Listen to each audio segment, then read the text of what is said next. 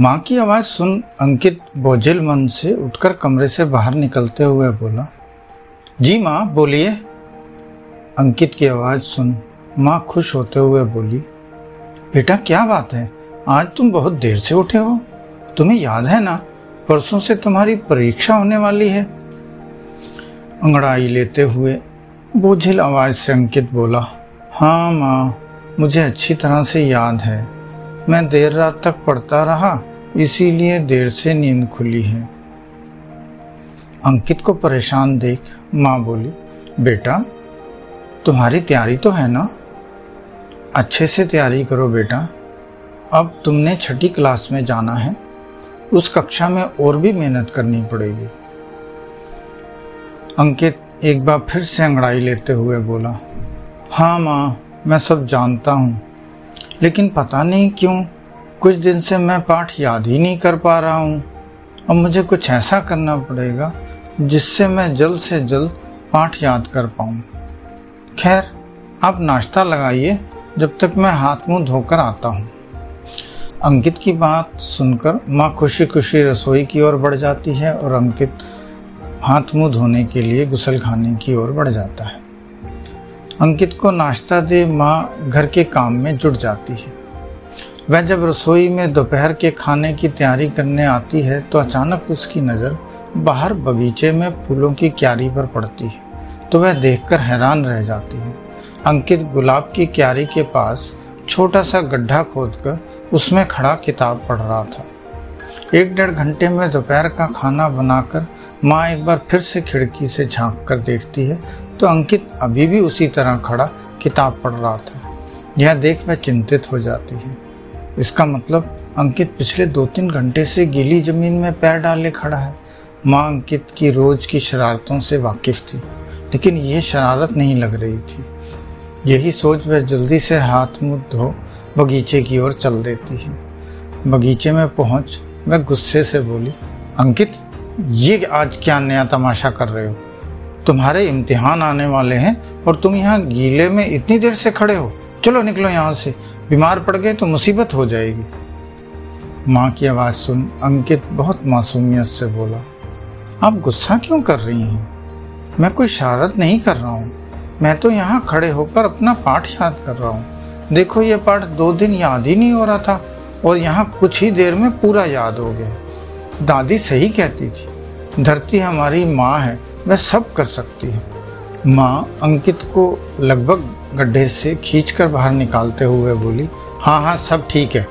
अब जाओ और अपने पैर पानी से धोकर कमरे में बैठो। मैं जब तक तुम्हारे लिए चाय बनाकर लाती हूँ। कहकर वह तेज कदमों से रसोई की ओर चल देती है। माँ चाय का कप अंकित को पकड़ाते हुए बोली, अब बोल, दादी की क्या बात कर रहा था? यह सुन अंकित चहकते हुए बोला एक दिन जब मैं दादी के साथ पार्क में घूमने गया था, उस दिन मुझे दादी ने यह बात बताई थी। माँ उतावली हो बोली, क्या? कहानी क्यों सुना रहा है? मुझे ये बता कि दादी ने ऐसा क्या बोला जो तू इस मौसम में गीली ज़मीन खोदकर वहाँ पढ़ने खड़ा हो गया? माँ अंकित से हँसते हुए बोला, पार्क में दादी ने अपने हाथ में मिट्टी लेते हुए बोला कि देख इस मिट्टी को। इस मिट्टी में कोई खुशबू नहीं है। इसका कोई स्वाद नहीं है। लेकिन फिर भी यह मिट्टी हमें मीठे से मीठा फल देती है, अच्छी से अच्छी खुशबू देती है। और जब मैंने दादी से पूछा कि, दादी, आप बुढ़ा गई हो। हमें खुशबू फूल के पौधे से और फल पेड़ से मिलते हैं। तब वह हँसते हुए बोली, बेटा, ये पेड़ पौधे कहाँ लगे हुए हैं? आम का पौधा एक गुठली भर दबाने से निकलता है। और फिर वह पौधा बड़ा होकर पेड़ बन हमें सैकड़ों मीठे से मीठे आम देता है। आम के पेड़ को छील कर चखना, उसमें भी आम जैसा स्वाद नहीं होता, लेकिन आम में होता है। ये सब करामात उस मिट्टी और इस धरती की है। तभी तो हम इसे माँ कहते हैं। ये भी माँ की तरह अपने पेट में बीज पालकर बड़ा करती है और फिर माँ की तरह अपने बच्चों को अच्छे से अच्छा खाने को देती है। बेटा, ये धरती माँ तो हमें माँ से भी बढ़कर हर वो चीज़ देती है जो हमें चाहिए।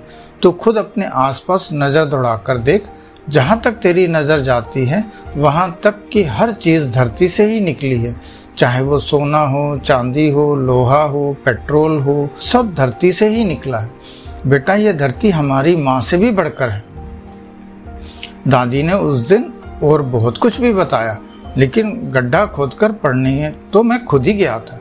ये दादी ने नहीं बोला था।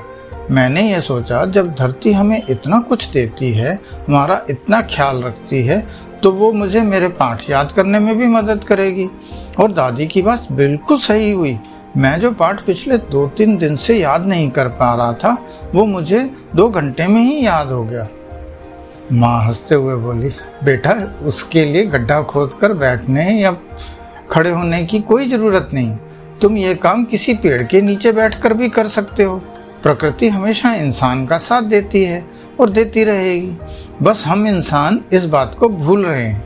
बेटा, इसीलिए तो कहते हैं कि इस प्रकृति को नष्ट मत करो। इस प्रकृति को नष्ट करने का मतलब है कि तुम अपनी धरती माँ को कष्ट पहुँचा रहे हो। माँ की बात सुन, अंकित बोला हाँ माँ, मैं इस धरती को कभी दुखी नहीं करूँगा।